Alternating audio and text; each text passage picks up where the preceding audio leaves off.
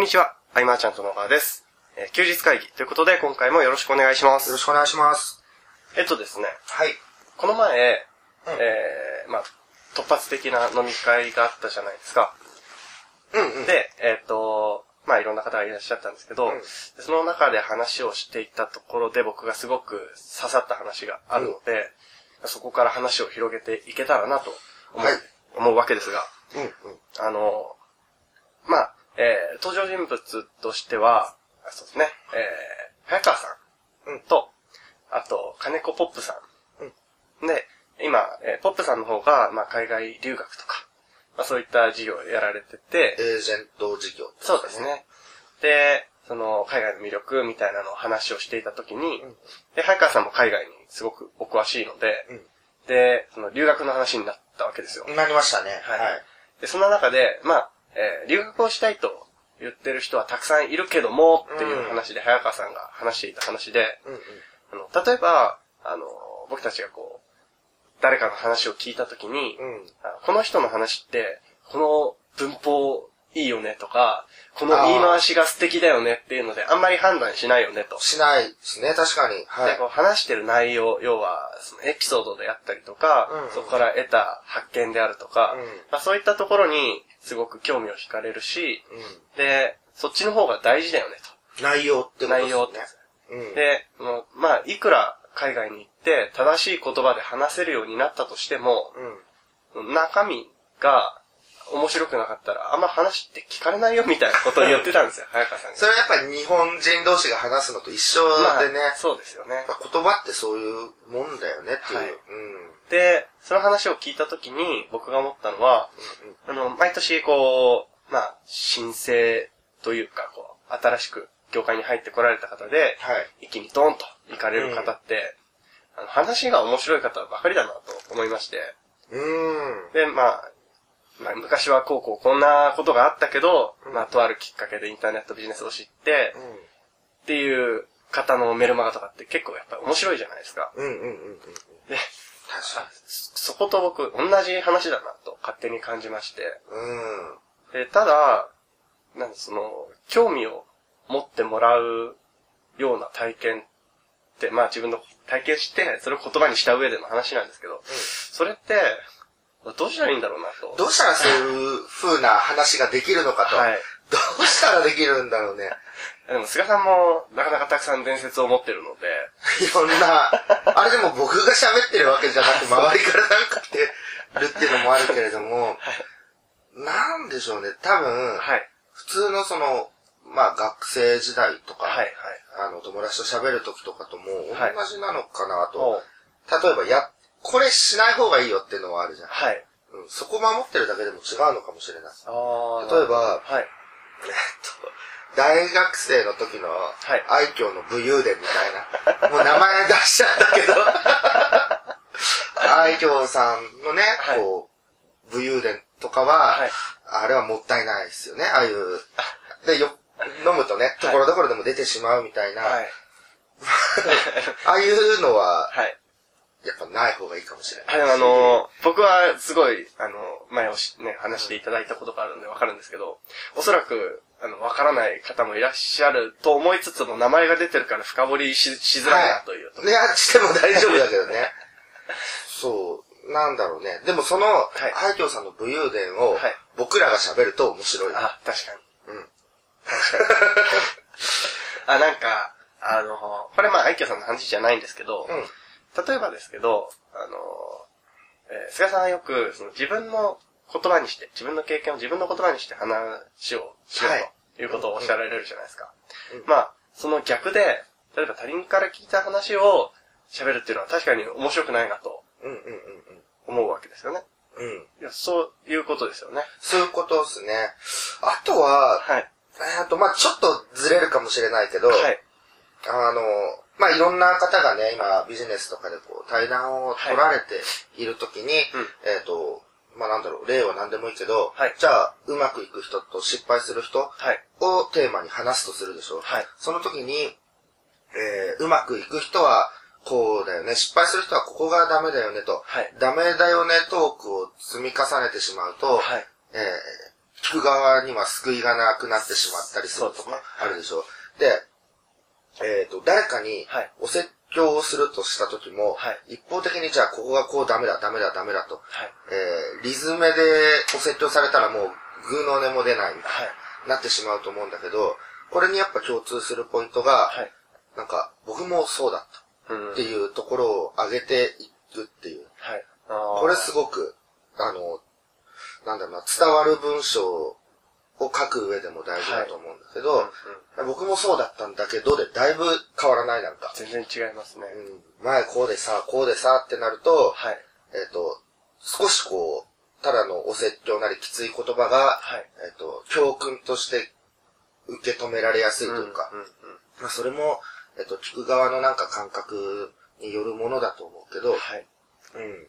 あそういうのは感じるけどね。うん。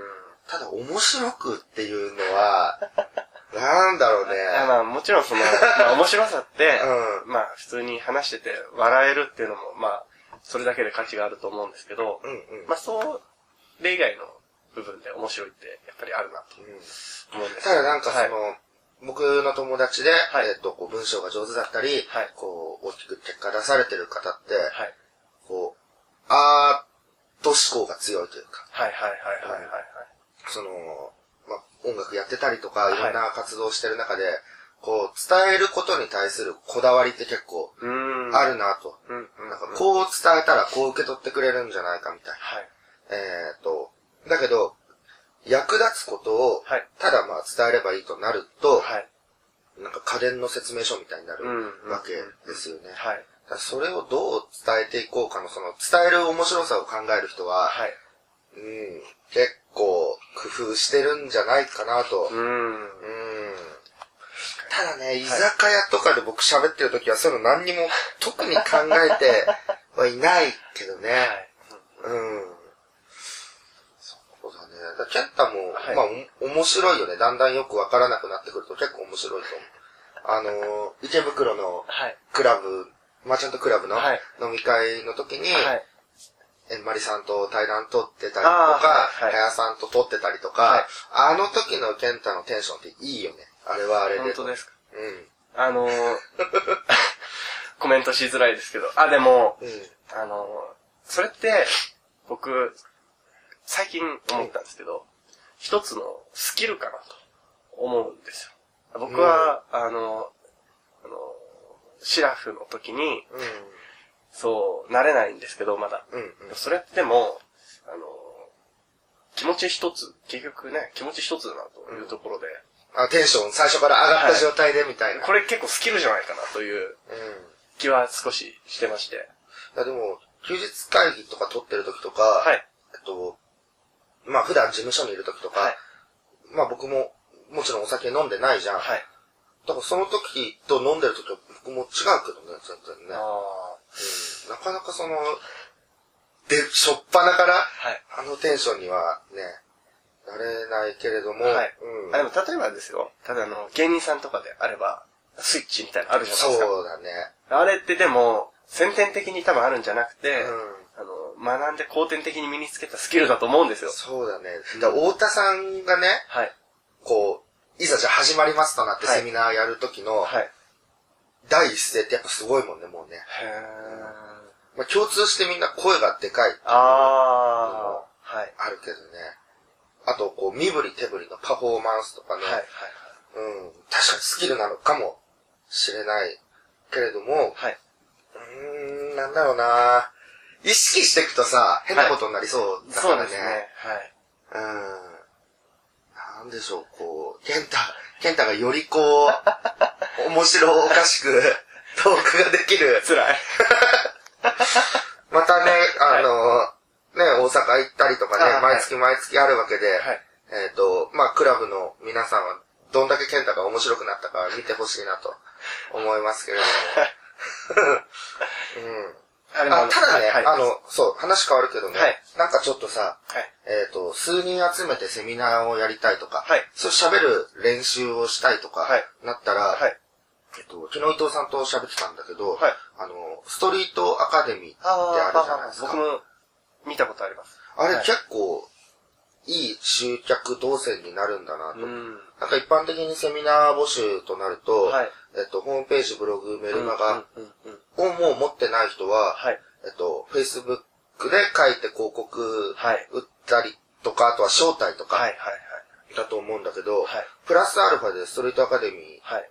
っていいんじゃないかなと思って。うんうんあれは、うんまあ僕も伊藤さんが使ってるのしか見たことがないんですけど、いや、あの、伊藤さんが使ってて、シェアしてたのから初めて知ったんですけど、うん、うん。